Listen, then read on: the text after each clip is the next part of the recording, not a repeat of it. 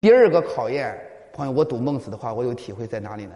这一辈子遇到成功的时候，无论遇到自己多成功，无论遇到自己多大的成就，永远不能嘚瑟，永远不能飘飘然。朋友们，什么时候嘚瑟，什么时候倒霉。所以我跟年轻人说啊，在座的可能很多成绩特别优秀的人，你一定要警惕这个我执和法执，不要以为读了几天书，考了个几百分儿就觉得自己了不起。我告诉你，你已经紧紧的被那个绳索所捆住了，打不开那个东西，你智慧的门没法接受阳光的，有道理吗？放下啊！我给诸位说。所以呢，朋友们，这一点啊，这个人呀，有点成就以后啊，绝不能飘飘然。朋友们，这一点对我的提醒特别大，因为我没什么成就，可是没什么成就呢。有的时候讲课啊，或者社会上也会有一点掌声啊，或者有一点表扬。朋友们，我太知道我是个什么东西了，我太知道我的缺点了。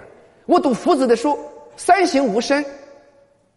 孔子那么伟大，三人行必有我师，所以我对那个做人很猖狂的人，我都觉得很搞笑。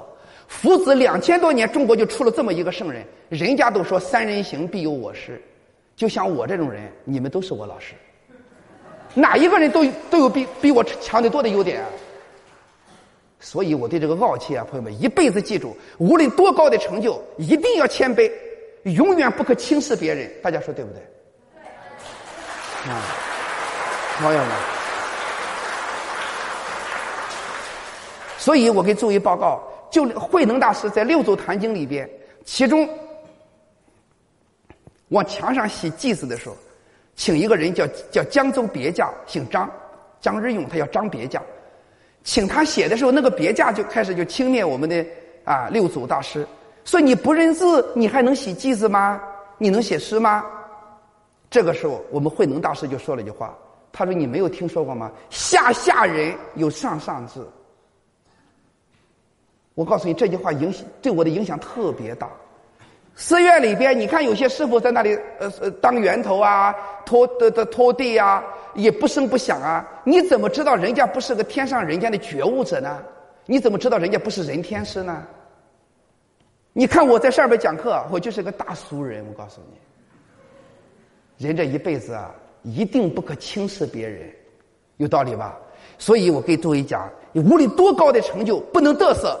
无论多大的成就，永远要重视别人，发自内心的尊重别人。这个品格要修出来，恭敬是一个人修养的体现。朋友们，这是孟子讲的。我给大家讲，我就不举例子，因为这是个视频。你知道多少年轻人因为取得一点成就，飘飘然嘚瑟，尾巴翘到天上去，非常狂傲。很多年轻人年龄很本来有更大成就的，结果都折戟沉沙了。我说的对不对？永远不可翘尾巴。越大的成就越谦卑，越大的能量越爱爱别人，尊重别人。朋友们，越了不起越知道自己无知，这个状态就是个好状态。朋友们，所以苏格拉底讲：“我知道我的无知啊。”苏格拉底讲的，孔子就说：“三行。”孔子的学生曾子讲：“三行吾身。”孔子说：“三人行，必有我师。”东西方这一点是通的。啊，孟子讲，孟子讲的这是第二个大考验。我建议大家这一辈子无论多大的成就，绝不得瑟。绝对谦卑，绝对对人很尊重人，这一条品质要有。